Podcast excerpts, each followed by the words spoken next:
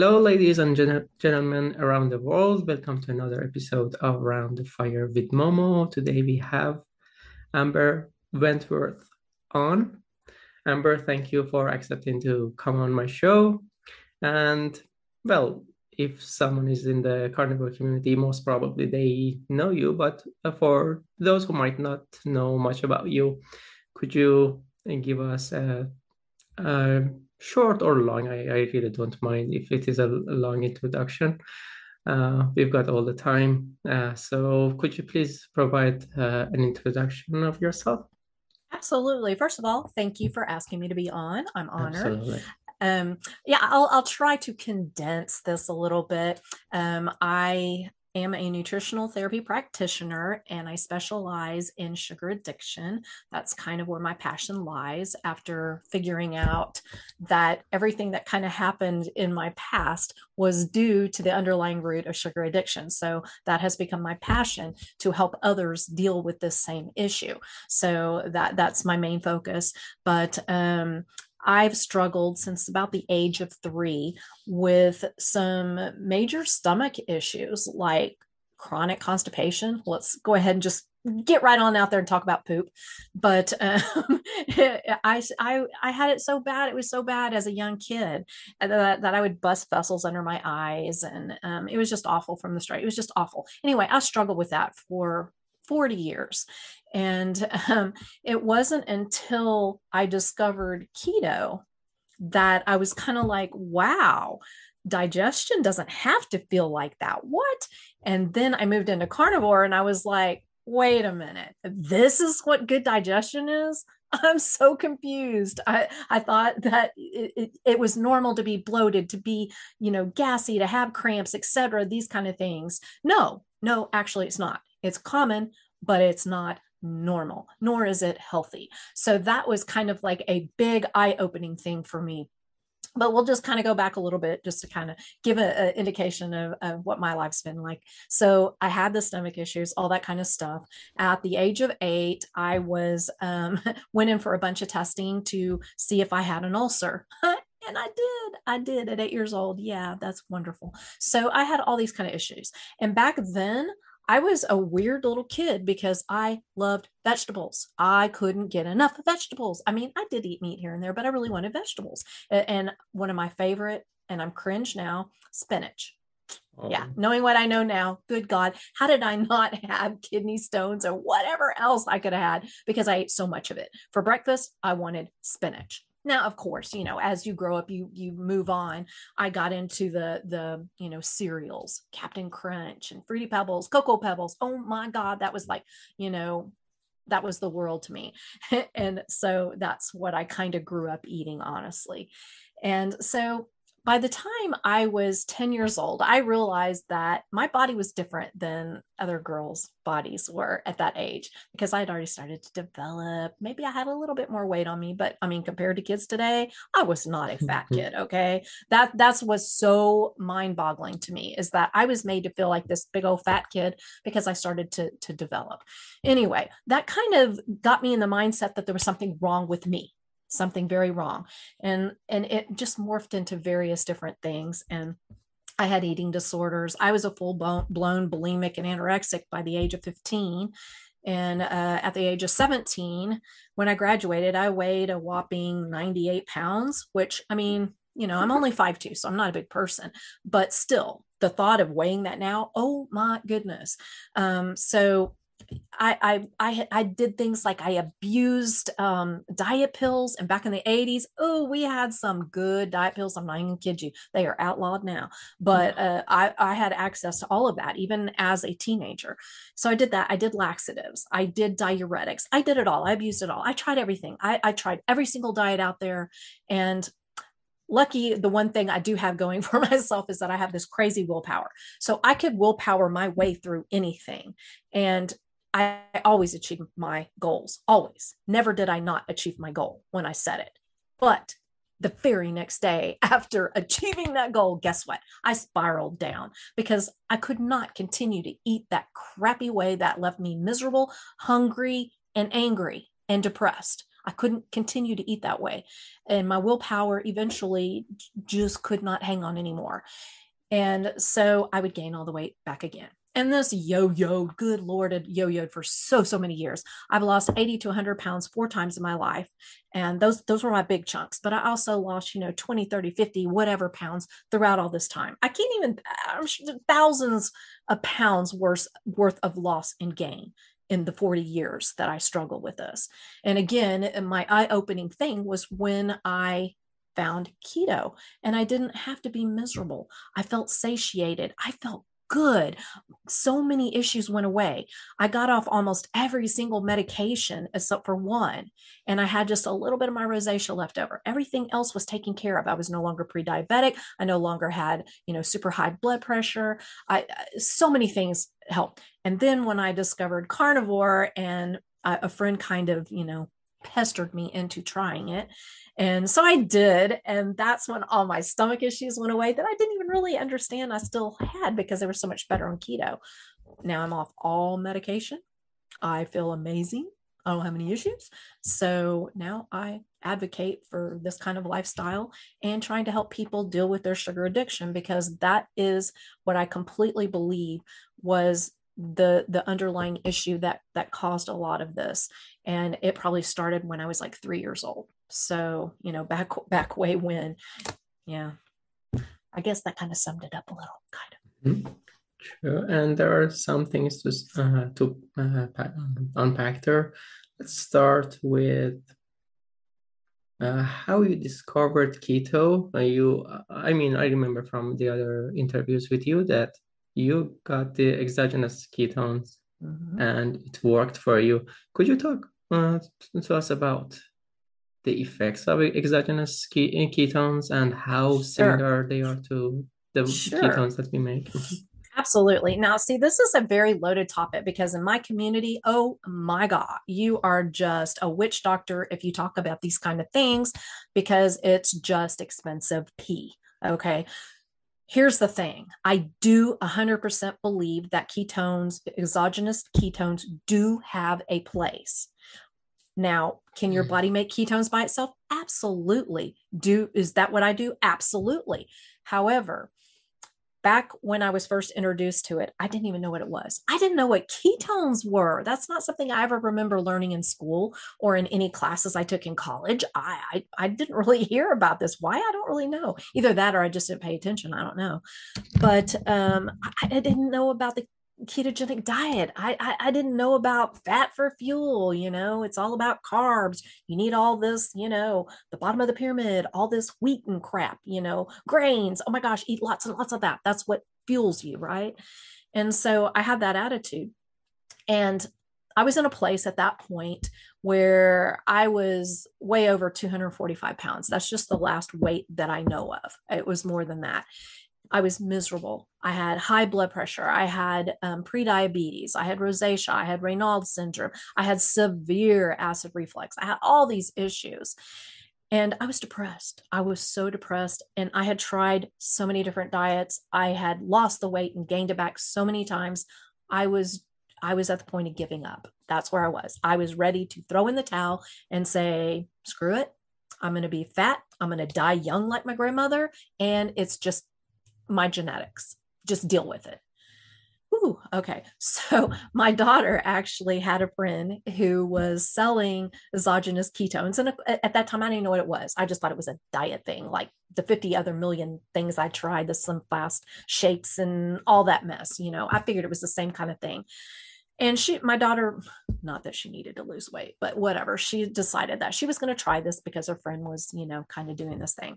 And i was like you know what? I'm going to give it one more time. That's it. One more time. And then i'm done. I'm just done done done. I'm going to you know weigh 800 pounds and never leave the house again. Okay. So i tried it. And the first time i tried it i was like holy hell. What is this feeling? I, I don't i don't know what this feeling is and my husband's looking at me all weird and i'm just like i don't I, I don't know how to explain this to you i feel so euphoric i feel like for the first time in many years i see color my gray world is now colorful. And that's the best way I could describe it. And he's just looking at me like going, Yeah, there's something, woo, there's something really going on there. And at that point, I, I was like, what in the world is this stuff? So I started researching it and I was like, good God, these ketone things, the, this is amazing. And the more I started finding out what it was and what it did, you know, it, it just, it was just like this wow factor. And then when I found out that I could produce the ketones on my own, what? Why hadn't I heard oh, about free. this? Yeah, it was like this amazing drug that is your body needs, should have you know that that's not this bad taboo thing. It's actually a thing that your body does but we've been so you know conditioned to believe that the way we're eating is the correct way that we don't even know how to experience this phenomenal feeling. And so that's when i was like oh no. We have got to get the word out about this whole ketone thing you know. But okay going back to the exogenous ketones. What i will say is if i had not tried that product I wouldn't have been where I am today. So I am eternally grateful. I think it's a very awesome thing for certain people and in certain situations. And I'll kind of go over what I feel. Now, this is not something that I just would recommend my clients. No, it's not, because I know how to get them there easier. However, for certain people who majorly struggle, who don't who were in the situation like I was in, where I was so unhealthy and I was so depressed and I couldn't get out of my own way. Having that in the very beginning, the first couple of weeks or whatever, maybe a month, I don't know, it really helps because number one, it gives you the electrolytes your body needs. So you don't have to mess with that part of it. So you're not going to have all these horrible things. I had zero issues transitioning, zero, none, zero. And I think that had a huge, you know, difference for that. The other thing is it suppresses your appetite. So I wasn't miserable. I wasn't miserable. And then the other thing it does, it gives you energy.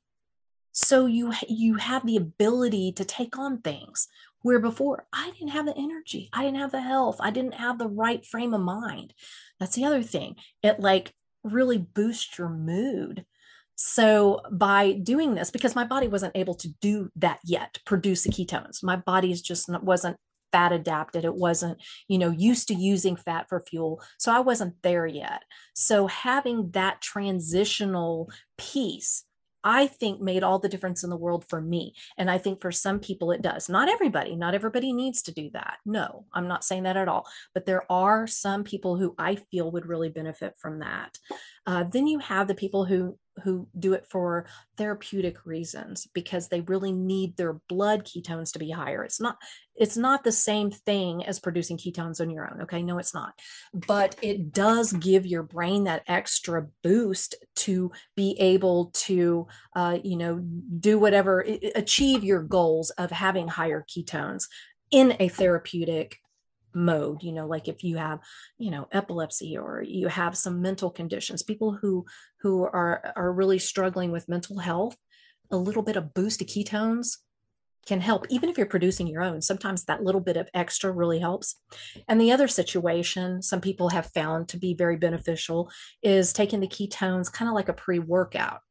Mm-hmm. so in those three circumstances i feel that you know exogenous ketones can have a place now, again, like I said, that is not something I recommend very often. There's very um, certain situations where I'm like, you know, you might benefit from this. But most of the time, you know, uh, you're able to get a client to the place where they can produce their own ketones quick enough to where that's not an issue. I hope that answered the question. So, um, does it also have a kind of mental encouraging effect that if I do a ketogenic mm, diet, that's the place I'm gonna get. And can it play a role in, that way? Heck yeah. Mm-hmm. because, you know, just taking that product and, and understanding what the ketones made you feel oh my god. I mean that was like oh yeah i want that. Oh yes. I want my body to produce all that that yummy drug you know whatever you want to mm-hmm. call it uh, the happy thing.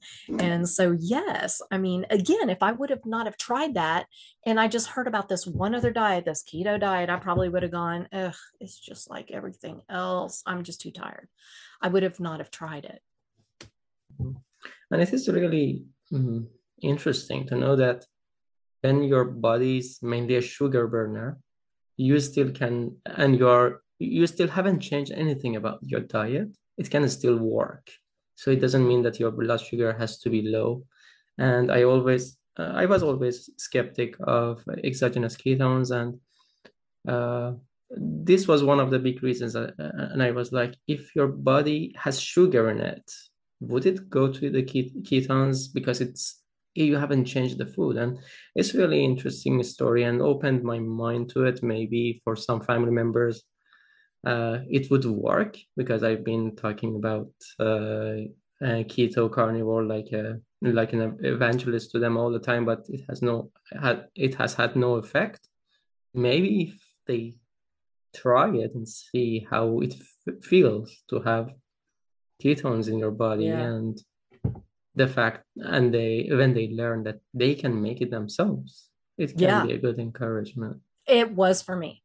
I can't speak to for everybody but i do think if you don't understand what that feels like and i didn't you could have described that to me and i'd be going yeah okay whatever. But i experienced it myself and that's when it was kind of like whoa you know? Rainbows. It was awesome. Oh. And you mentioned that you were bulimic and anorexic um, in very young, at a very young age, at the age of 15 or so. Mm-hmm. Um, something that I am still trying to understand is that uh, are these conditions uh, a result of the pressure of the society or are they something that people experience because of the foods that we normally eat, or is it something from within that, rather than without, like social factors? Is it something psychological from inside? Uh, as someone who has experienced it, which one of these uh, or combination of these do you think is the factor? Is the Okay. Yeah, that that's a, actually a really good question, and I think that there are multiple answers to that. There's not a one set thing that necessarily, um, oh, this is exactly what it is for everybody. No, um, for me, and this is something I've honestly just recently understood the past like year, year and a half, something like that. That my issues as far as the um, the the you know eating disorders, exercise disorders, was twofold. Number one, sugar addiction was the root cause of all this. And it was my way of trying to control my food because I was completely out of control at that point and I didn't know what else to do. So when I understood, I had a friend who started doing the bulimia thing, you know, and I was like, hey, that's kind of cool. I don't have to give up anything. And then I still purge all the calories, right? So I thought it was kind of a cool idea. So once I I, I started it, I couldn't stop. It was very, it became like this uh, another addictive thing, and that was part of my addictive personality that I now understand. But it also did not help. Like when I talked about when I was like 10 and started to develop, and the girls would make fun of me because they were super flat chested. And I mean, not that I was big chested, but you know, I wasn't flat like those 10 year old girls were. And I was only five foot or I don't, well, I'm, I don't know how old I was, but like I said, I'm only five foot two now. I was always like the second shortest in the class, never the shortest, but right there. Mm-hmm. And so, you know, when you have this little more of a little short body versus these long, skinny bodies that are growing at the time, you know, it makes it even that much worse. Anyhow, um, I would get made fun of. And then of course, of course, the boys kind of look at you, but at 10, you know, back then boys weren't quite as into girls as 10 year olds now. But um, so I got a little bit of attention from the boys, but I got a lot of teasing from the girls. And it made me really doubt my body that it, you know, and to think that something was wrong. Mm-hmm. And so I, I tried to fix it. And because I was being called fat and those kind of things, I translated that my problem is fat. And what do you do about fat? You go on a diet. And I would watch my mom do this constantly. You know, she was scared to death to be like her her family who was very overweight. So she was always very cautious, always eating salads, low fat everything. You know how that all, goes. Yeah. And so that's what I grew up with. And I would watch this too. And I now realize that my kids watched me do things too. And I'm like, oh God, you know. but um, you know, it, it's not an on purpose thing, but you do see how the people around you react. And so I had all this internalization going on. And then the fact that I was already a, a sugar addict at that point, and I, I, I couldn't control it. I, I couldn't do it. Uh, like, you know, when, when I hit my worst at the age of 15, I got my first paycheck. It was like 200 something dollars. And this was back in the 80s. Like I said, that's a lot of money, right? But it was, you know, how it, it, takes a month and then you get a paycheck kind of thing. So that's why. And it was a summer job. I took that paycheck to the grocery store and I bought 200 and whatever it was um, dollars worth of food, of food little Debbie paycheck. snack cakes. Uh huh. The whole the whole paycheck. Um, it was mainly sweets, but there were a few other things. It was mainly like little Debbie snack cakes, um, ice cream, and I would hide all this stuff. And I ended up eating almost every single thing that I bought in one afternoon. I was at home by myself. My my parents were at work and my brother was away from the house. So I sat in my room and I ate and I ate and then I would puke and I would puke and then I'd eat and I eat and I puke. That was my lowest point right there. That's when I was like, "Ooh, yeah, I have a problem." But at that point, what am I going to do about it? I'm already in the midst of it. I don't know how to control it. I I don't want to gain weight, you know, that kind of thing. I can't give up my food that I love. So this is my life. I tried the, you know, anorexic route, whatever you want to call, where I I just stopped eating. I just stopped eating.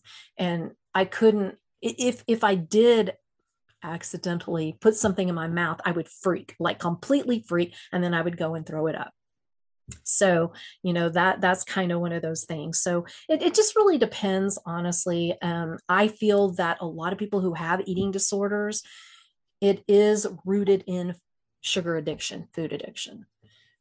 And that's just their way of controlling the uncontrollable behavior they have that's how they try to rein it in. Now, that does not mean that everybody who has an eating disorder is a sugar addict. No, it does not mean that. But it does play a big part. And of course, you know, you do, I do believe that you have another thing that kind of hits with some of this is when you've had childhood trauma, like some major issues happen. And for me, right at that 10 year age mark along with everything else going on my parents separated or got divorced and that was that was my most traumatizing thing to ever happen to me until june when my mother passed. But that was like so so traumatic to me and i think that that kind of really nudged that behavior. So i had the sugar addiction i had the um, traumatic event and it just kind of morphed on through everything. And then i had this poor self-image. So i think it's a combination of things. I don't think we can just say oh it's it's just all psychological or oh it's just all societal or oh it's just you know whatever. I, I think there's just so many pieces to the puzzle and we're just kind of starting to really understand some aspects of it. So yeah, the, mm, you talked about sugar addiction, and that's definitely one of the topics that we, I'd like us to and get to. Well, uh, when we talk about addiction, everyone would uh, think about methamphetamine and opioids and maybe alcohol, but mm-hmm. sugar, mm-hmm. The, the, mm-hmm. thing that yep. we are always eating. So, so many people would poo-poo the idea that sugar can be addictive. And so, what's your response to that? And for people who have sugar addiction, what is the mm-hmm. solution? Okay, first of all, to the people who think that they don't know addiction, they don't get it, they haven't lived it, they haven't explored it, they they don't get it. Now, back in 2011, the American Society of Addictive Medicine added food to their list of addictive substances. However, it was never made a big deal out of because that's when the opioid crisis hit and everybody was like, opioids. Well, I'm just going to tell you, and you can come at me if you want, prove me wrong, fine, I don't care. But I honestly believe that food food addiction the complications because of the food addiction has killed more people than all the addictions put together. True. Now, if you look at it, you know, you think, eh, well, food doesn't make you have, you know, uh, these these, you know, withdrawals where you're shaking and you're vomiting and you're, you know, almost dying. You're right, it doesn't. Uh, sugar addiction is a slow poison for most, but it is the most it is the hardest and the worst addiction to have. And you can ask people who have other addictions like cocaine like eric clapton. And when he was asked in an interview oh so it all started your addiction started with cocaine? And he said oh no no no no no. My addiction started with sugar. And the reporter was like what? Uh, sugar? And he was like yeah when i was a little kid blah blah blah. And this is the case like a lot of people they go from one addiction to the next. And the sugar addiction tends to be a primary addiction that can lead to caffeine, to smoking, to alcohol, to process addictions, to pornography, to whatever else goes on, uh, you know, cocaine, whatever it is. And you will find that with a lot of these people, it started with sugar they just you just don't really put the pieces together because it, it's just part of your life. It's just part of society. It's part of what we do. And plus you need food to live right? That's the biggest thing i hear from health professionals. Well it can't be addictive because you need food to live. Oh oh okay. Well let's back up for a second here. Pretty sure alcoholics need to drink to live too right? But do they need to drink alcohol? Mm, no. Does that mean they don't have an addiction then hmm, we might want to re-examine that, you know, philosophy because that's kind of full of shit personally. And uh, I've had, you know, a discussion with a dietitian in an eating disorder clinic and she just basically told me food addiction doesn't exist because you can't be addicted to something that you have to have. And I was like, actually, anything that hits that reward center of your brain can be addictive. Oh, so you're saying hugs can be addictive? Have you heard of sex addiction? Yeah. Have you heard of, you know, pornography? Yeah. It's kind of like one of those things that morph into to, to that because they're trying to mimic that same kind of thing. So yeah, actually, yeah, it can be addictive. and so, you know, I, I just for me, seeing the attitudes from so many health professionals is mind boggling after I guess what I learned. I probably would have thought the same thing. Matter of fact, I used to kid about, you know, oh, I'm a food addict, and I didn't really ever believe it fully. You know, I just thought, oh, I have a character flaw. I just have a character flaw. I don't have enough willpower, even though I know I knew that was complete crap because I met every single goal I ever had. That has to take willpower, right? So obviously, that's not my problem.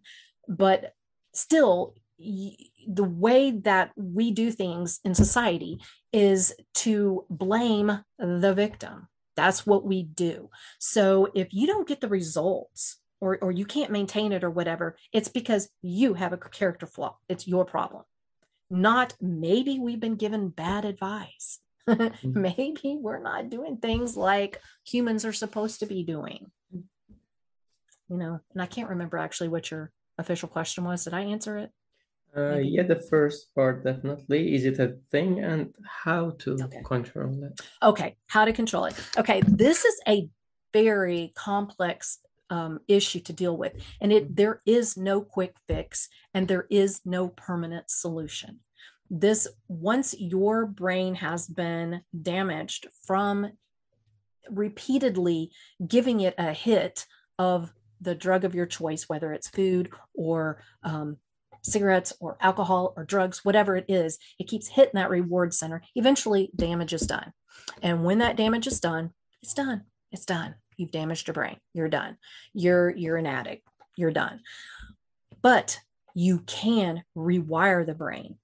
And so what recovery looks like is number 1, obviously, getting rid of the drug. That's kind of common sense, like an alcoholic, right? You can't keep having alcohol, right? It's not going to work. So you have to get rid of the drug. And yes, I'm sorry, certain foods for certain people are just like a drug. It is, period. It is. And if you don't have that issue, then you wouldn't understand. I, I get that. But it is, in fact, hits you just like any other drug. So that has to be removed. And yeah, sometimes it's a whole food group. Oh, oh my God. But actually, it's more the processed food of a certain macro. It's not necessarily every carb is bad. No. Um, you know, some people benefit from vegetables. I don't particularly eat them any longer, but for some people, it can provide you know some benefit that's all great that's all fine sometimes fruit okay but for an addict fruit is kind of mm, one of those iffy things but you got to get rid of that that's number one got to get rid of it so there is no such thing as moderation when you're an addict. Can an alcoholic moderate alcohol? Can a cocaine addict moderate cocaine? No guess what? Neither can a food addict. They can't. They can't. They can't. And this is a very hard thing for people and this is where they get stuck. You mean forever? Well, if you want to stay sober, yeah, pretty much. Mm-hmm. you know, yeah, it's just the reality. So that's where people just reject and they're like, nope, mm, can't give up my. For me, I can't give up my banana. I can't give up my oatmeal. I can't give up my chocolate. You know, those were my things. I said those words. I don't. I, I don't eat them now, and I'm functioning perfectly fine perfectly fine. But okay, so removal of the drug. And then we need to work on um, getting nutrients to your brain. Your brain requires amino acids and healthy fatty acids to function correctly. And with sugar, guess what? As much sugar as we eat as a society, it really damages the brain. It just really does. It's just not a good thing. And it depletes a lot of nutrients. It, it, it pulls them out, you know, it just kind of cancels them out, I guess is, is an easier way of saying it. So you have to really focus on good nutrition that's specific for the brain as well as the body. And a, one of my favorite things is to at least try the carnivore diet for 30 to 60 days because it eliminates all your trigger foods except for some people who include dairy that could be problematic. So dairy i mm. always suggest get rid of at least for 30 to 60 days.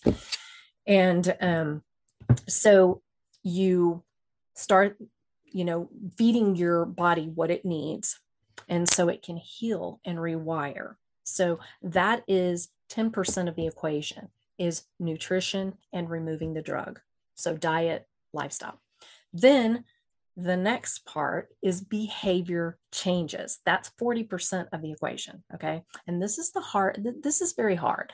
For instance, what I mean by behavior changes, say that going to the grocery store triggers you to no end. Like you go, you find yourself going to the bakery department and you're sniffing bread and looking at the cookies and ooh, just drooling, right?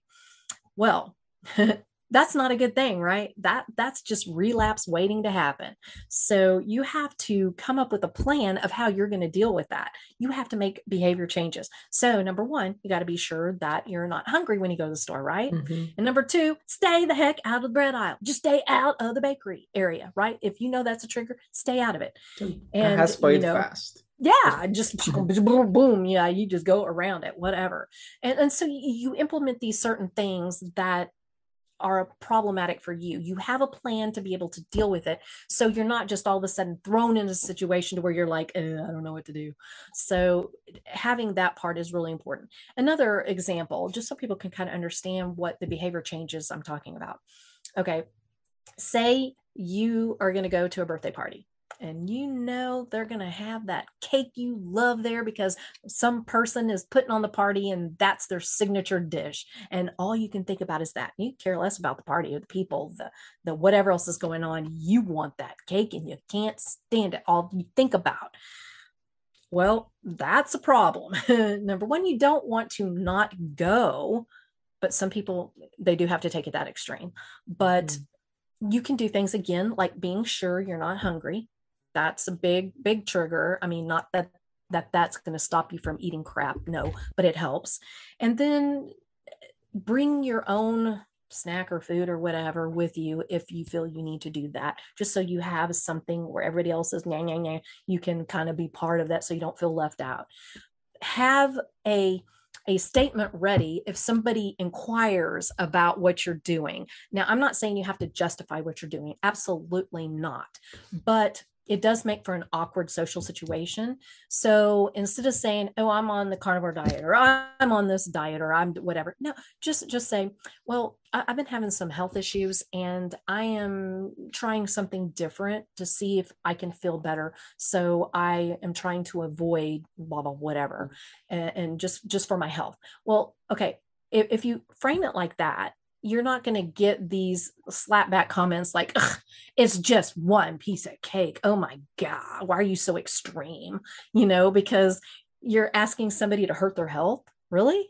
It's a totally different thing. So if you kind of have those kind of things prepared so you don't feel so and then you end up giving in because you don't know what else to do. So those are some of the behavior changes. That's just some examples. Okay and now the biggest portion of all of this is support you can't do this on your own. You can't. You have to have some kind of support, whether it's a 12 step program like FA, FAA. Um, I don't really recommend for food addicts to or sugar addicts to um, do the OA, the Overeaters Anonymous. Uh, it's kind of a different animal, but um, you need support somewhere. You don't have to do 12 step. There's so many groups out there. There's so many different programs, and some are free, some you pay for, but there's something for everybody. Find what works for you. And that's kind of the sum of it, but there is no quick fix. And this is a lifelong thing. You don't just fix it and you're good, you're done. You can go back eating sugar. It doesn't work that way. You have to stay on it just like an alcoholic does. An alcoholic doesn't just stop doing everything and think they're going to remain, uh, you know, recovered. It, it doesn't work that way. So support is huge. How how should this support work? And is it like what we see in NA or AA that when you have sugar cravings, you call a friend, or how does it work? It, it works however you want it to work, whatever works for you. In the 12 step programs, I'm pretty sure that they do have kind of, I guess, what you would call a sponsor, whatever. Mm-hmm. But not all groups necessarily have that, but you can buddy up. You can have a friend that may be your support, somebody who understands, who, who gets what actual sugar addiction is for real, not just, you know, kind of what you think it means, or somebody who's been through it or going through it and you can buddy up with them that may be enough support for you. Everybody's a little bit different.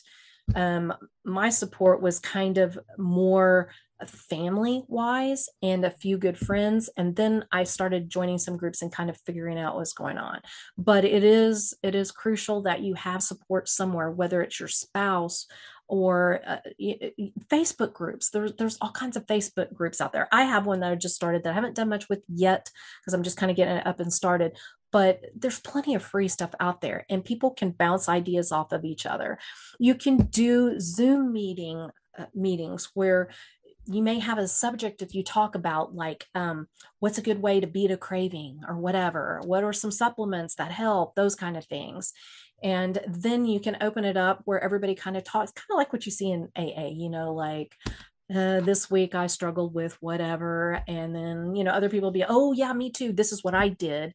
Uh, you know, so you kind of feed off each other and understand number one, you're not alone. Number two, there are people who are successful that that have been doing this a long time so you you feel like you're not this weirdo like there's something wrong with you.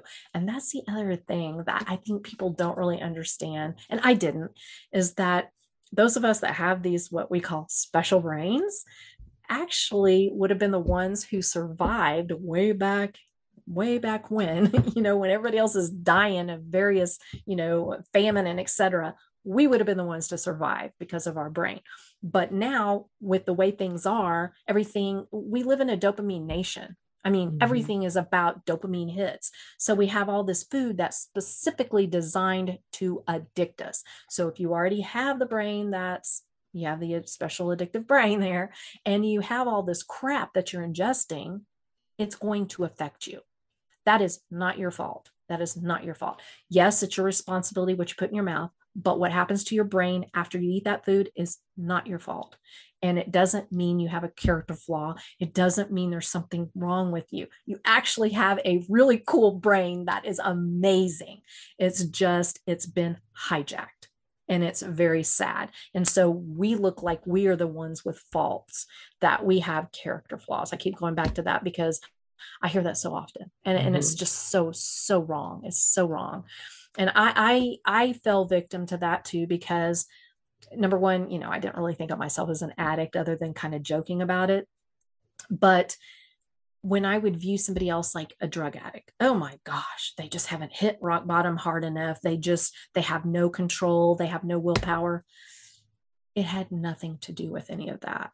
It was, I have like a totally new view on addicts, and it, it's it, it's a heartbreaking thing because it's more of our society and what we've done that affects it. And yes you have to have some amount of willpower. Yes you have to have you know the desire to make the changes. Absolutely. Of course of course of course. But when you have this brain that is constantly telling you to you know do this whatever it is eat this do this take this drug drink this alcohol whatever it is it, it is very difficult to to beat that not to mention the other part of your brain the front part of your brain that deals with you know logic decision making willpower that's messed up because of the you know issue of the reward system messed up and the you know everything out of balance. So that messes that part up too. So you have brain fog you've lost willpower you you've lost your drive. There's so much that happens. So you are already at a disadvantage then you have this addictive substance in your face mm-hmm. constantly. Mm. It, it, makes it extremely difficult. Yeah, you, as you said, it is not a personality f- flaw necessarily, and actually, we can say it is not because that freaking thing is a is an addictive substance, and I mm-hmm. believe that everyone has their own uh, poison. For me, coffee was highly addictive, and I got to mm-hmm. become a, a coffee drinker maybe when I was 25, 26. And before that, there was not almost nothing that I felt I was addicted to, but coffee was. So that thing is addictive, and maybe that thing is different from it for every person, but it is mostly that thing that mm-hmm. makes you addicted to it. And speaking of which, um, what do you think about coffee? What's your uh, what are your views on coffee? I think I yeah. I have some memory that you are not very positive on that. Well, you know, I don't really care. The problem is we've been told for a long time, you know, coffee is so good for you. Well, I don't really buy that because they're and oh god, I'm gonna get pushback on this. I to tell you, but I I don't completely poo poo on coffee. However, I do think that there are certain people that just really shouldn't do it. Just really shouldn't. If you are well, if you are highly stressed, that the caffeine is going to really mess with you and it's going to sure. jack your cortisol and and just really overflow that stress bucket. So that is not a good idea. If you have what i know people you know, have a fit about this one especially in the the you know health professionals uh, adrenal fatigue. Okay call it whatever you want. I don't care whatever you know don't get all hyper on the word but you get what i'm going from you know but if you already have that issue going on and then you dump in caffeine too and you you know do all these other things like you know fast for too long and blah blah blah all this kind of stuff. You're drinking coffee and you're fasting at the same time. That's that's the only thing you do is coffee. You you don't eat for you know 20 hours whatever it is. That can be really bad for certain people. And then like for women depending on their hormonal issues coffee uh, caffeine specifically it's not so much the coffee but the mm-hmm. caffeine. So in, anything with caffeine it can can be an issue. Uh, that can that can you know mess with your hormones there too. Then there's also people who actually have glucose spikes from coffee. Now, I did not. Mm. I tested on a CGM. I did not have that response, but there are people who do. it's a fact um, and i know people oh well it doesn't do it to me well that that's great but it doesn't mean it doesn't happen to other people so it can potentially be a problem i mean if it works for you and you're getting good quality coffee that's not the junk you buy in grocery stores that are full of mold and other toxins then hey go for it if it's your thing whatever if it gives you comfort whatever um, you know go for it i just really caution certain people to just be aware that coffee could be affecting them. It's not that I think, oh, coffee's the worst thing in the world or anything, but it can be potentially not so great for certain people. That's kind of where I stand. I personally don't drink it. I did, but um, and I did drink the cheap stuff, um, you know, Starbucks, whatever. Um, I did not buy the organic and all that kind of stuff, and you know, I don't know, but uh, I, I, don't drink it now because I do have a, a, a stress issue, a very high cortisol right now, just just external stuff and probably some internal stuff as well. But um, so coffee for me is just not a good thing. It's just not a, a wise decision for me. Mm, the same here. I can see people drinking the same coffee I used to drink they wouldn't uh, have the same reaction I would, and they mm-hmm. could drink it every day and not get a headache when they stop drinking it one one day. But if I drank coffee for three days, the fourth day, if I didn't just happen to drink it, I would get headaches and the stress. I mean, when I got by um, organic coffee, mm, yeah, it just took longer for that to kick in, but it eventually, after one week, it did and I would even get get nightmares. Oh. You know? Yeah, and th- that was very interesting that I saw this pattern several times. That after drinking it for one week, maybe during the day, I didn't feel that much stressed, and especially the organic coffee was this way that it didn't just kick you in in the face. It slowly got you up there, and it was a very pleasant feeling. And it wasn't as strong as the coffee from gro- grocery stores. But still, after one week of drinking it, uh, I would get bad reactions, bad uh, results, and a, a, lot of stress. And if the normal coffee, the everyday coffee, took me three days to get addicted to it, for that it was something around seven days again. Wow. Yeah, but it was not, and it is not the case for everyone.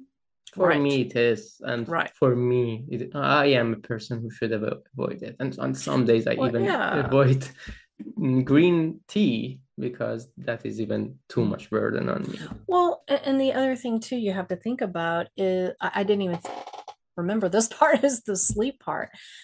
From what I understand, and I don't know how common this is for people to have this issue, but there are some people who it takes days to metabolize the the caffeine part of it of the coffee mm-hmm. and that's like that's if, if you do it every day and it takes that long to get out of your system holy crap you're just constantly bombarding your system uh, making big huge stressors there. And of course it's going to impact your sleep. And then people are like but i just eh, drank coffee in the morning. It should be no big deal. I had one cup. Well it could be affecting your sleep. Yes one cup for certain people could be enough to mess up their sleep. And if you don't have adequate quality sleep, your health is just not going to be able to be optimal. And it's going to affect so many things that that should be the big base of the pyramid right there you know quality sleep and stress management are two yeah. things that i see more than anything that's like oh my goodness if you were to change well i mean obviously diet's a big thing too but you know some of these other things so yes coffee can also affect sleep really can uh, let's move on to heart health after eating so much fat and meat uh, aren't you dying from, I mean, uh, some heart problems or anything? And have you had done a blood work done or a CAT scan or something like that? And do you know where you stand with respect to heart health? okay well um, when uh, before i started uh, keto i was on five medications five for blood pressure one of them was a diuretic yeah five and as I went through keto, I was able to kind of, I guess, I, I guess I'll, I'll, I'll say this story. When I was like, I want to say it was like my early 40s, maybe, I had a major health scare. Mm-hmm. And I, I had this where I couldn't even change the kitty litter without having to rest for, you know, 30 minutes to an hour. I couldn't walk from my door to the car. Walking upstairs, oh my gosh, it was horrible. And I knew, I knew I had an issue. I knew something was wrong. And I thought it was my heart, like, you know, having uh, about to have a heart attack or whatever. So I did something really stupid. I started taking baby aspirins because as you hear about doing that, you know, to make sure your blood is thin and so you don't yeah. have a heart attack, you know, mm-hmm. kind of thing. So I did that because I was so scared. Okay. Anyway, so I, I knew I knew I had an issue, but I didn't want to admit it. And I had a very healthy mistrust of doctors from a very young age. And I'm not exactly sure why. I think something happened that maybe I don't really fully subconsciously you know maybe in my subconscious. I don't know. I'm just guessing. But i've always had an issue. And so i would not go to the doctor. I just i wouldn't not wouldn't do it. And i didn't want the doctor to tell me it's because you're fat. Well duh. I know i'm fat. Thank you. You know i didn't want to hear that because that was so hurtful. So that that scared me more than having a heart attack. Don't ask me why but it did. So i didn't go to the doctor. Anyway something happened and I can't remember what it was. It was something very minute, but it was non threatening. And so I went to the doctor to have it looked at. It was no big deal. I can't, you know, it was nothing. I can't even remember. And they do the normal thing where they check your blood pressure, et cetera, right? They took my blood pressure and they were like, oh, okay we're going to need for you to lay back and relax. Don't stress. And I'm like, what do you mean don't stress? You know, mm-hmm. next thing mm-hmm. you know, they're willing in the EKG machine, the doctor's coming in, the nurses coming in, the assistants are coming in. I had a room full of people and I'm like, what is the deal? And they're like, oh, okay, your blood pressure is absolutely at stroke level right now, and we are very concerned. And here's some medication. If it's not down in 30 minutes, you will be admitted to the hospital. And I was like, oh, okay. and then that led me to having to go see a cardiologist and doing the stress test, etc. That's when I got put on the five different medications. Five, five, five. And uh, so that's how I started when I was on, uh, you know, keto. And then with the weight loss and the change of diet and all that, I was able to get off all the medication, but the one, like I said, and then when I went carnivore, I was able to get off that one. Okay. So you're wondering, have I ever had a CAT scan or the calcium arterial um, thing? No, I have not.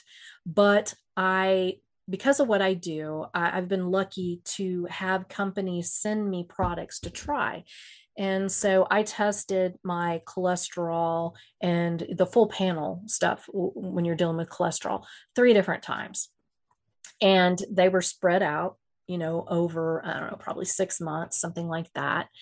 And each one of them was very similar. Okay, so my LDL was slightly elevated. I can't remember the number now, but my HDL was 99 mm-hmm. HDL 99 and my trigs were 74. So when you take the ratio, you divide mm-hmm. uh, the HDL into your trigs, that's a better indicator than, oh, your LDL, oh my God, you know, and that's a 0.74. Anything under a two is good, under one is optimal. So after seeing that three different times, three different companies, three different time periods, I was like, I'm good. And I was no longer, you know, pre diabetic. I no longer had high blood pressure. I no longer had all these other issues. So the comorbidities were gone too. So here I have this awesome cholesterol score, and I also don't have the comorbidities. So I haven't done anything farther than that. But eventually I'll do the CAC thing, you know, the CAC score, whatever you call it. But yeah, so far, I mean, everything seems to be good. Yeah, and something about your Instagram handle, uh, Lone Star Keto, Keto Girl. Uh, mm-hmm. when I saw the Lone Star, it uh, after sometimes it reminded me of that tick that is also called Lone Star. Oh, tick, Lone yeah? Star tick. Yeah. Yeah. Yeah, it's scary for us meat eaters that what happens if we are bitten by that tick? Yeah. What would we do? I would be really upset. now, generally, that is temporary, but uh, I think there have been cases where it's lasted a long time. so Ah, that so would be that would be horrifying. Yeah, that that's it, it seems to be the the general thing is I mean some obviously it takes longer than others, but um yeah. yeah, eventually you should be able to probably eat meat again. you know, that would be horrifying for me. I would be like Okay, so I would do I fast through it. I know it's like, hmm, how long can I fast without, yeah, having any harm done to me? Hmm. How much body fat do I have that I can use? Oh yeah, speaking of which, when I started um, keto, in the beginning I had something like 20 kilograms. I think it is 40 pounds. I hope I haven't messed up the conversion. Um, and in the beginning, when I started it, my hypothesis is this, that because of the body fat that I had, I could go longer hours without food, without feeling hungry. Uh, when I first saw your uh, transformation video, mm, I could see, uh, um, well, I knew you as uh, uh, the Lone Star Keto Girl, and I thought that you were just posting an example of the people who you have helped, and then I realized that it is you. Uh, that was great, mind-blowing transformation. That's impressive how, how you, you've done that. There are some more questions that I have. And uh, one thing I, I would like to know in the beginning, with more body fat, did you feel the same thing? And after you lost the extra weight, do you feel hungry more often than the beginning? No.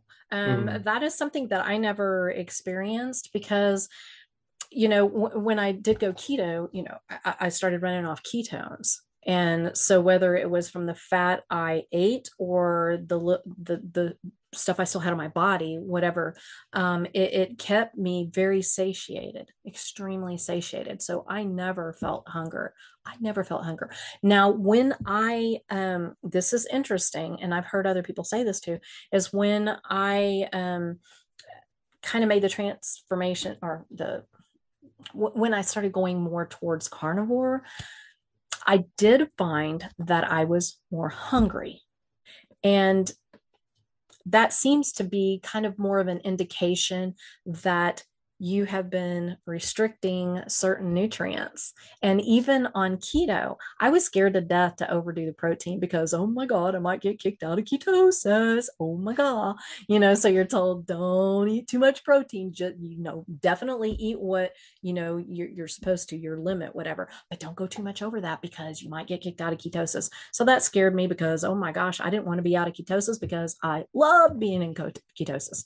So that was a big thing. So when I, I went to carnivore, I have a feeling that I was lacking protein. I really was. Mhm. Uh, I needed some amino acids more, more than.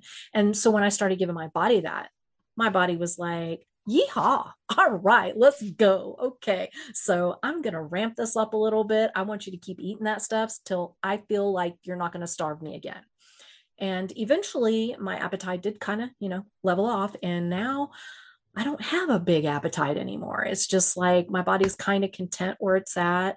Um, you know, I eat a pound to a pound and a fourth of meat, and some people think that's not enough, but I'm five foot two. I mean, I'm not super active. I mean, you know, it's like that's a fine amount for me. So, yeah. By the way, do, do you exercise? Do you do any kind of resistance training or any kind of exercise? And if you do, I'm bad. Okay, I'll, I'll admit it. That's my weakness. It's just my weakness. And I, I will, without using that as an excuse, I'm just saying, um, I did suffer from exercise disorders. Mhm. yeah, I and um, it, it, it was very severe. I would work out pretty much seven days a week, sometimes six, but mostly seven days a week for two to five hours a day. I went to, I think it was four different gyms to make sure I hit every class that I needed. And that's what I did all day long, going to different gyms, working out. And when I was at home, I would run up and down the hallway. I had a step box in front of the TV and every commercial I would do steps as steps or run up and down the hallway or jumping jacks or you know weightlifting or, or doing pull-ups and I had a pull-up bar in the doorway. I would do these crazy things constantly. I could never not do something or I, it would just upset me. Or I would get on my treadmill if it, you know, I, I couldn't do something outside, whatever. So I get on my treadmill. I do 10 miles on my treadmill.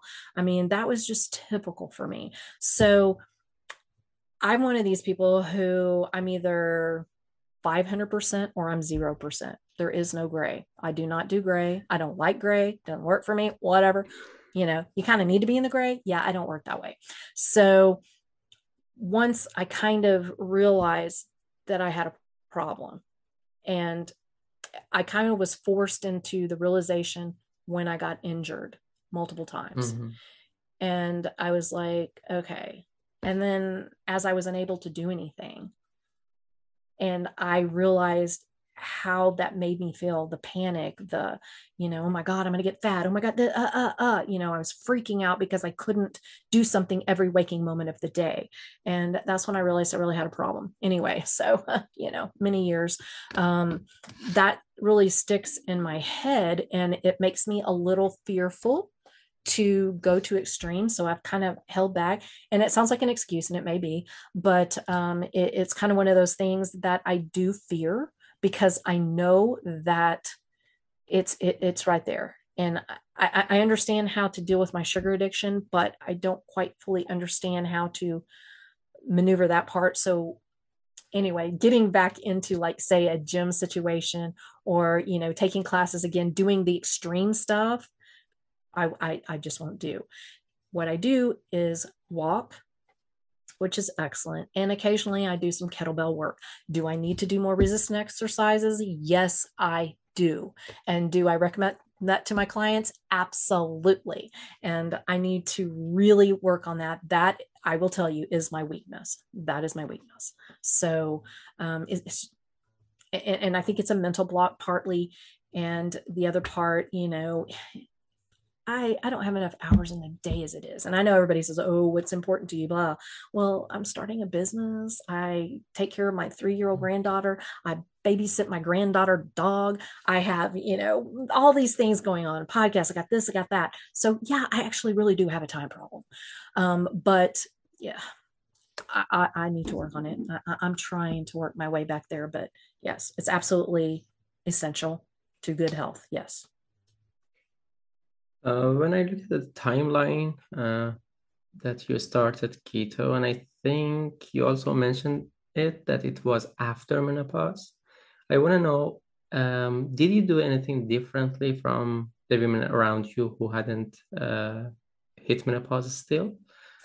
okay, menopause. Okay, this this is kind of a tricky thing for me because I had a procedure uh, in my like mid early 40s, I think. I can't remember what year it was. Um, it's called NovaSure. Basically, it's um, I think it's called ablation or whatever. They go in and they burn out your uterus. Oh, yeah. yeah. And so okay. my uterus was completely burned out. Uh-huh. So, in other words, I don't have a period and hadn't had one in a very long time. So I have no clue if I'm in menopause or not and I still don't. I don't have hot flashes. I don't, I, I have had zero issues that a menopausal woman complains about. So either I have not ever entered it or because of the dietary and lifestyle changes I made, that is just not that in my face. I don't know. I can't tell mm. you. Hmm. I, I haven't. Okay. Again, like I said, I have this thing about doctors, and I, there's some great doctors out there. I'm not trying to bash doctors, but it's just not my thing. And so if I I can avoid it, I will. I know I'm terrible. I do, but um, so I, ha- I haven't been tested for um, you know to see if i'm actually in menopause i've had some hormone testing done um, through the kits that get sent to me but it's never come back saying necessarily that I was, you know, in menopause. It, it, doesn't really read it like that, or at least I didn't know how to read it to be able to see if that was something that, you know, I mean, I've had my testosterone and my estrogen, that kind of thing tested, but yeah. So mm-hmm. I honestly don't really know, but I've had no issues. So I, you know, maybe tomorrow all of a sudden i'm going to get hot flashes i don't know but you know i just turned 56 and i've had zero issues so yeah, I remember one of your tweets from maybe one one year ago or even more. You were talking about your experiments with honey, and uh, you found it too sweet, and you couldn't believe that it was that sweet, and how could people eat that? Could you uh, tell us more about your sugar experiment? Yeah yeah this this, this is uh, kind of an interesting thing because it's such a controversial thing in the carnivore mm-hmm. community right now. You know number one is it an animal based food? Okay i'm just going to come out and say no. Okay mm-hmm. an animal made it but it's not an animal food you know what i mean? It's like you can uh, I, am just no. Um, now whether or not you include it hey that's your business. I you know if it works for you you don't have metabolic issues and you're not a, a sugar addict okay maybe it gives you benefits that's great awesome yay go for you um, when before I ever got on keto and I was doing all these different uh, diets and stuff, thinking that I'm eating healthy. One of the things I would have, okay, first of all, for breakfast, I would have oatmeal with fruit, a banana, skim milk, and margarine. Oh, yes. Isn't that awesome? And then for lunch, I would have on this god awful toast that was, you know, 35 calorie toast or something that was, you know, whole wheat or something. And I would mix honey with peanut butter. You know, peanut butter is healthy protein, right? Lots of protein, good stuff. And then I'd mix it with our local honey um, uh, and, and put it on the toast. And that's what I eat peanut butter and honey sandwiches every day for mm-hmm. years because I loved it. So I went through, you know, a thing of, you know, your typical size of honey probably in a week. I mean, that's how much honey I okay. So you can kind of understand where I'm coming from. I love my honey and I, I love my oatmeal too. I ain't gonna lie. Um, okay. So when I went keto, obviously I, I didn't eat that anymore.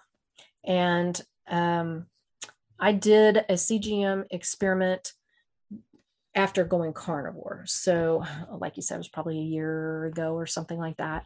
And I wore one and I decided I want to see what the things that I used to eat, how it affects me. And one of the things I tried was honey. And I did try honey on its own. I didn't try it with the peanut butter. Maybe that would have dampened the effects a little bit. I don't know. Um, but I just was curious how having a hit of honey, like say if you added it to your coffee or something. So I took just one tablespoon of honey. That's it, just one tablespoon. And I think two tablespoons was a serving. So I just did one. And I felt awful, just awful. I felt like, I'm not even sure what the right word is. I felt very um, lightheaded, nauseous, um, shaky. Um, it was an awful feeling, and it also made me feel very anxious, like like great anxiety, and and and I'm paranoid. It was weird. And when I looked at my CGM, holy cow! Well, no wonder. It's spiked way up to way up past where you know the the line is way up and then it went kaboom and it cratered and mm-hmm. it was mm-hmm. way low um like my blood sugar was super low and that's where my shakiness you know was really starting because i was hypoglycemic at that point yeah. right and so then you start to shake and, and you and you you feel like you, you have to eat something or do something. And i mean i was literally like this. And i was like yeah okay honey's not not not to work for me not to work for me. Even though i am no longer insulin resistant necessarily it still affects me. Now for other people yay good for you. Go eat that honey whatever go. It doesn't work for me. And not to mention the fact that that sweetness, any sweetness, triggers mm-hmm. sugar addiction and can cause a relapse. You just don't know what bite it will be. Will it be the first bite? Will it be the, you know, 1010th bite? You don't know. But eventually it will cause a relapse. So for me, honey's a no go. No. Yeah. And uh, talking about whether it is carnivore or not, it is not actually produced by an animal. It, the animal just eats it and um, just uh, throws up the thing yeah, it has regurgitate. yeah. Yeah, yeah. For yeah, example, ruminating yeah. animals, if they eat something when they are ruminating it, is it going to become something plant-based uh, right right or, right or yeah. something animal-based well it is coming from the plant directly for most or maybe all ruminating animals. So it is not going to make it carnivore. And the other thing is yeah as you mentioned uh, it can trigger sh- uh, sugar addiction. I mm. do not recognize a big sugar addiction in, in myself but when I experimented with honey, I realized that I tended to go to the aisles and shelves that I normally didn't have any uh, any motivation or any interest in going to before. Uh, the other thing that I can say about that is that, for example, you say that uh, one uh, teaspoon is okay. It's very difficult to eat it after getting used to it actually in the beginning my experience was exactly like yours i didn't have a cgm i had these glucometers that you need to prick your fingers mm-hmm. to test and it went over 200 and Whoa. it was something unbelievable for me my wow. blood sugar had not been that level at all wow that's that's higher than mine yeah wow. that that was a huge wow. level. I mean, it came. Yeah, no down. honey for you. no honey for me. No honey for me. And then I was hungry um, badly and the shaking, mm-hmm. as you said. And you cannot stop just as at, at uh, when you get used to it. You cannot stop at one tablespoon, uh, tablespoon or two, and you will eat through the the half of the half of the jar, and Oh, it's easy to do. Yeah. Easy Especially if you're a sugar addict. Oh, yeah. Yeah. I love me some honey. I'm not going to lie. I love me some honey. And, you know, I, I've had people come at me like, well, it's because you didn't eat it with something else. Okay. So why are you trying to figure out a way for me to include it in my diet when obviously my body is like, yeah, I don't think so. So why play tricks so you can eat something that you know is not good for your body uh, for this sugar addiction issue part of it or for my body, period, because it just doesn't do well with that kind of thing.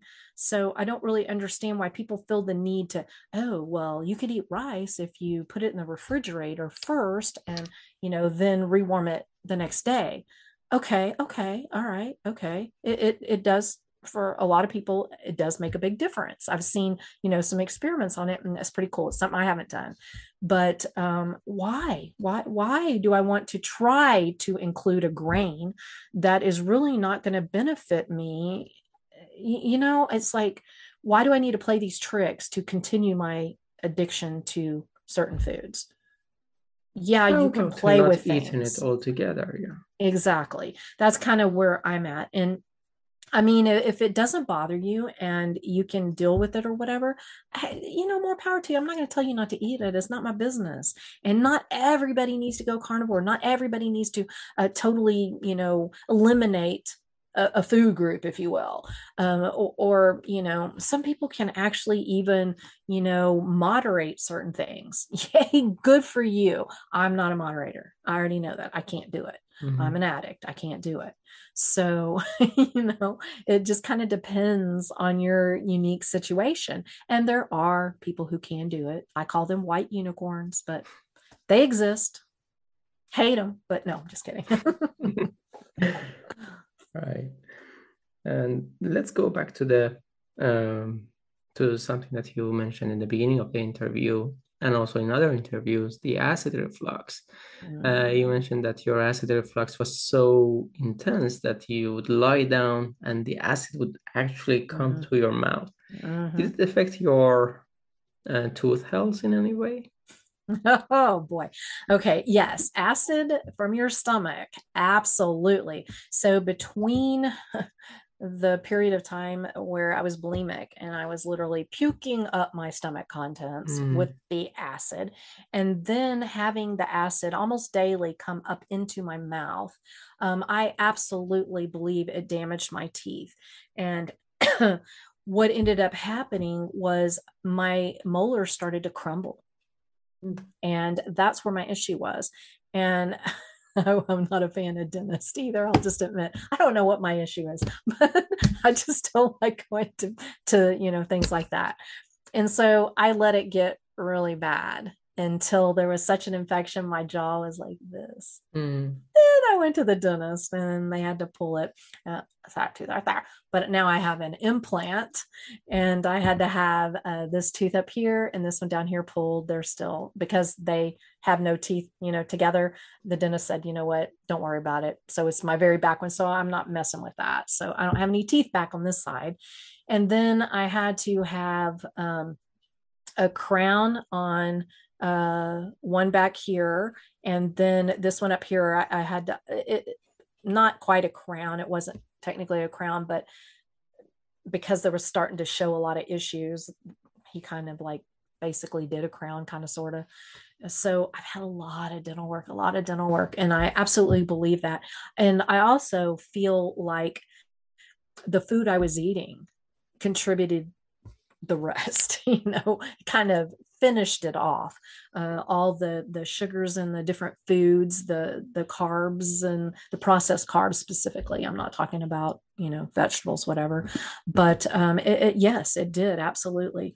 And the the acid reflux i will just say was one of the most miserable things that i've had to deal with. And um, the interesting thing is it, I had heard at the time where I, I, was going keto. So I was already doing keto for a while and I wanted off Nexium. I was on Nexium for eight years every day. And if I didn't take it, I would literally be gagging on acid. I mean, bad. And it would burn my throat. My throat would just be just raw from all the acid. Mm. And um, as a matter of fact, I had a Roto-Rooter where they went in when up there, you know, to kind of see what was going on. And um, it, the person who did it was like, "Yeah, it looks like hamburger meat from here all the way through your system." Yeah, so it was bad. And um, I had heard that the issue was really that for most people it was that you had too little stomach acid not too much so here i was for eight years taking medication that turned off the acid pumps or, or reduce the acid pumps. So i wasn't able to digest my food properly mm-hmm. and absorb the nutrients i needed to absorb. So no wonder i had so many issues right? But by having such a low stomach acid it really affects that that flap at the top of your stomach between your stomach and your esophagus and it allows acid to come up. So you think you have too much acid. That's not it. So after hearing that i was like oh there's no way. And they said to try apple cider vinegar. And i was like oh my god this is going to be bad. This is going to be bad because i already was so raw. So i did. I took the apple cider vinegar and i'm not going to lie it burned. It burned because it was so raw. But it made a mm-hmm. difference. And then I was able to wean off my Nexium now I understand fully why that happens and what's going on with that. And um, that you can also use um, HCl betaine, hydrochloric acid, basically, to get your stomach acid where it needs to be. Mm-hmm. So if you suffer from acid reflux, it could be because you have too low stomach acid. I know it sounds so crazy, especially when you're gagging on acid, but it, it is true. And you said that you discovered the reason why it, uh, it happened. What was the reason that it was oh, happening for you? Processed foods. That's mm-hmm. a big one. Alcohol, stress, and um, drinking too much fluid with your meals or, or too close to it. So it dilutes uh-huh. the stomach acid. Mm-hmm. So, yeah. And there, there are other reasons too, but those are the, the big ones. Yeah. Uh, let's talk about your last post on Instagram that just before this interview I happened to see it. Oh, no. It was about uh, calorie restriction. Mm. Uh, I have become kind of allergic to the word calorie. I don't say that it, it does not matter, but it is just, hmm. you know, the energy part of the equation. Mm-hmm. And we are not a closed system. That is hmm. another important factor but generally looking at it as a kind of uh, measure as a kind of base for measuring how much we should eat how uh, when we should stop i think that's a terrible idea What's your view on that, and how do you see calories and the idea of calories in, calories out? I detest it. Nice. detest it I have my because sympathy. yeah. I mean, do calories matter? Sure. Yes. I'm not going to say they don't matter. That is not what I mean at all. Obviously, they're they play a part. Yes.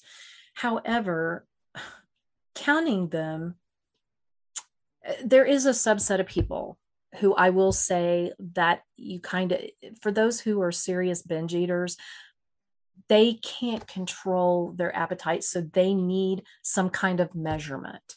Whether it's you know you're allowed a certain amount of food and you have to weigh it or you count the calories okay? So there is a subset that i think really needs it and i also think calorie counting is a good thing to do when you're first starting something so you can make sure you're not under eating. It's not about hmm. oh let's balance the calories. No it, it's to make sure that you're not eating too low especially when you're on you know low carb keto carnivore because your appetite tends to really you know go down because you're so satiated. So you may find yourself and for me it was pretty constant 1200 calories. Well that's like a little kid calories you know? So it's good to kind of have that information do it for a short period of time or whatever to kind of see. But to try to calculate i'm going to tell you what i was so obsessed with it back in the day when i was trying everything. And people will say well if it doesn't work it's because you you know were sneaking bites you didn't count. Um hello i am the most obsessive person you'll come across my husband always says I have OCD, but you know, I'm, I'm not clinically diagnosed or anything, but Mm-hmm. I will like analyze the crap out of everything.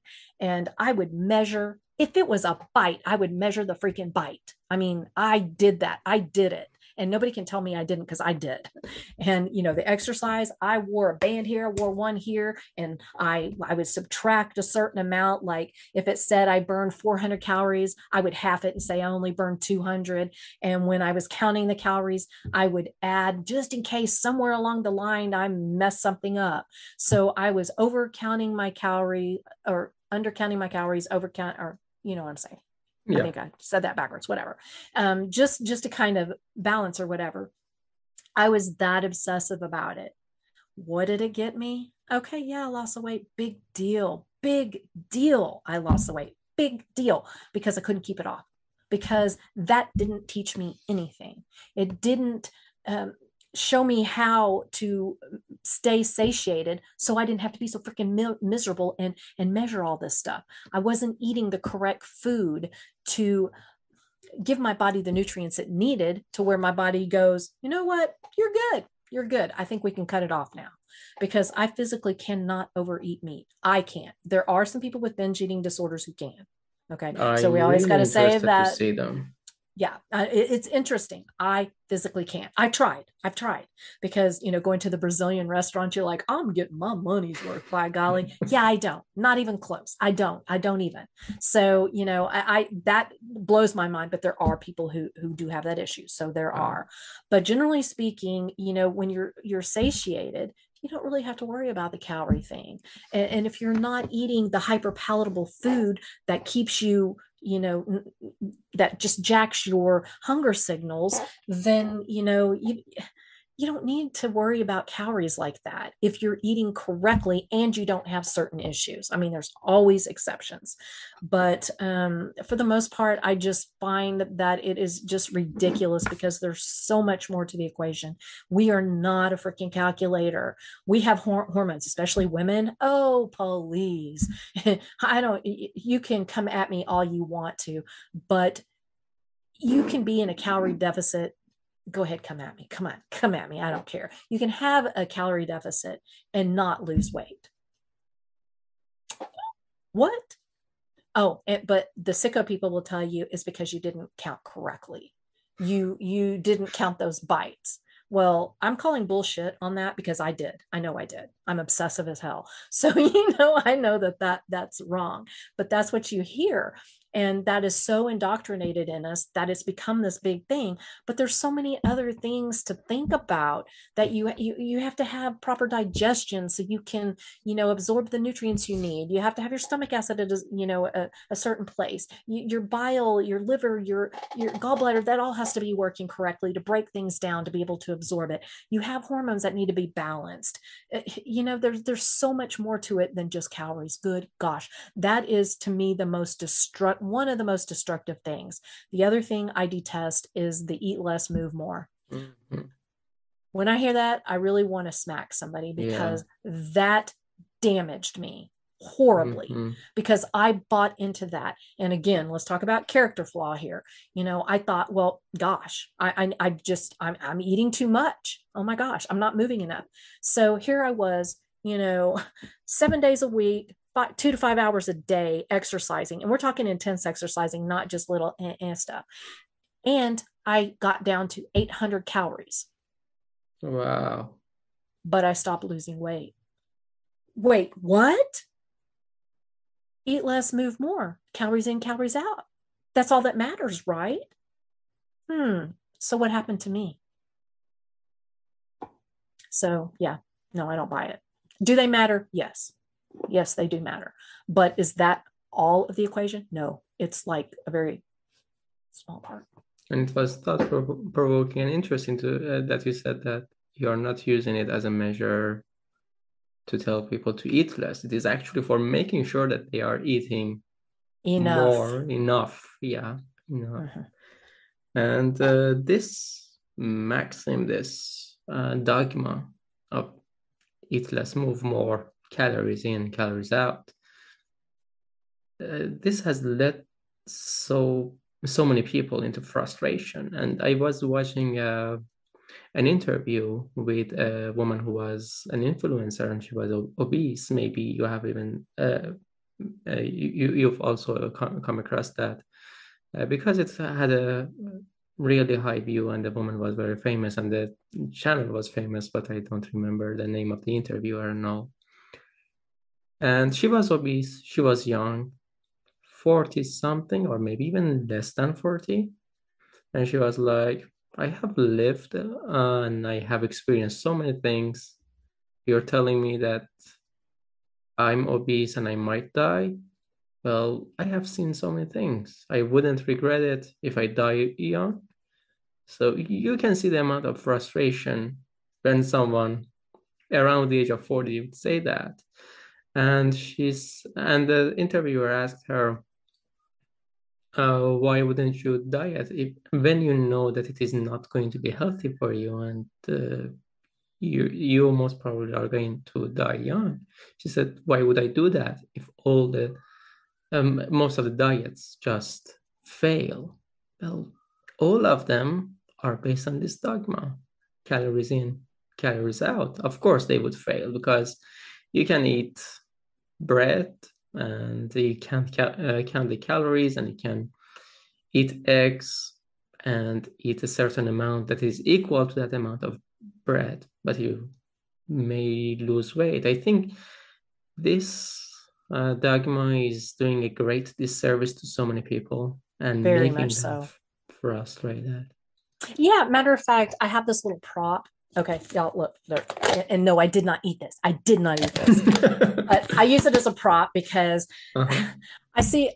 I like to to you know be entertained with TikTok occasionally. Okay, mm-hmm. and um, I see all these influencers, these little cutesy little twenty year old little in their little outfits, mm-hmm. and they they're showing their little food, and they're like, "You don't have to give up whole macros to look like these," and I'm like, "You're twenty talk to me in about 10 years. Okay. Okay. Mm-hmm. And just because it's not showing on your outside, okay, yeah. doesn't mean it's not doing damage on the inside. So come talk to me in 10 years. Yeah. and that drives me nuts because people want to hear that. That's the problem. Mm-hmm. What I say, mm-hmm. what I teach, people don't want to hear that. They don't want to hear it because it forces them to have to examine that maybe what they've been told, what they've been doing is not the right way And that may mean they may have to give up something that they love, that they're addicted to, that they have to admit they have an issue. So that's a big, huge problem. And then you just give somebody permission. You don't have to give this up. You just eat less. You just moderate it. Okay. First of all, what is moderation? Define moderation that fits for everybody. For what you can moderate is going to be different than what my moderation looks like. So it is undefinable per person you know as as a you know yes you can define the webster you know whatever definition but it doesn't apply to everybody it, you can't say oh 20 grams of carbs is you know the perfect amount for everybody or whatever no you can't do that you just can't do that and so that that moderate god no you don't give up anybody who tells you to give up food doesn't know what they're talking about okay okay so I guess somebody who is an alcoholic shouldn't have to give up their booze either, right? Right. Okay. Gotcha. Gotcha. It's just all about moderating it because it's that easy. When you have an addictive brain, it's so easy to just moderate. Sure. Yeah, that makes me really, really aggravated because I'm like, people listen to you, they want to look like you. So you may even be doing something completely different behind the scenes. And so, what you're out there blabbing about, oh, you can look so cute like me because uh, I eat cookies, you know? like, no, just know that you just harm somebody. You just really harm somebody because they want to hear that. They want to buy into it. They want to follow that advice. And then, when that advice doesn't work, guess what? You're blamed because you didn't eat less enough or more move more enough mm-hmm. Mm-hmm. that's my favorite part about it because they have yeah. a built-in excuse when something doesn't work it's your mm-hmm. fault it's not my bad advice it's your fault because you didn't do you didn't eat enough less you know mm-hmm. Yeah how much more or less than for example 800 calories per day I mm, couldn't imagine yeah. that. How much food would, See, would that be? Know? That's what that's what I that that's what I keep saying is how much more did you expect me to move?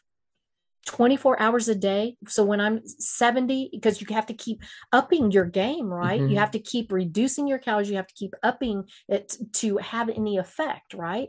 Because you keep doing the same thing and it loses its effect, right? Yeah. We all know that. Mm-hmm. So by the time I'm 70, I'm not going to be sleeping because I'm going to be on a treadmill 24 hours a day and I'm going to be eating a piece of lettuce. That advice is awful, just awful, awful, awful advice. And it's harmed so many people. Yeah. Yeah. And during the interview, I realized that you we shared the uh, hatred for the word gray and also moderation. Yeah yeah, not a fan. not, a fan, not a fan at all. Yeah. Not a fan. Yeah, my husband wished I would be more in the gray area sometimes, but yeah, I don't really work that way. uh, yeah, true. It's my strength and my weakness.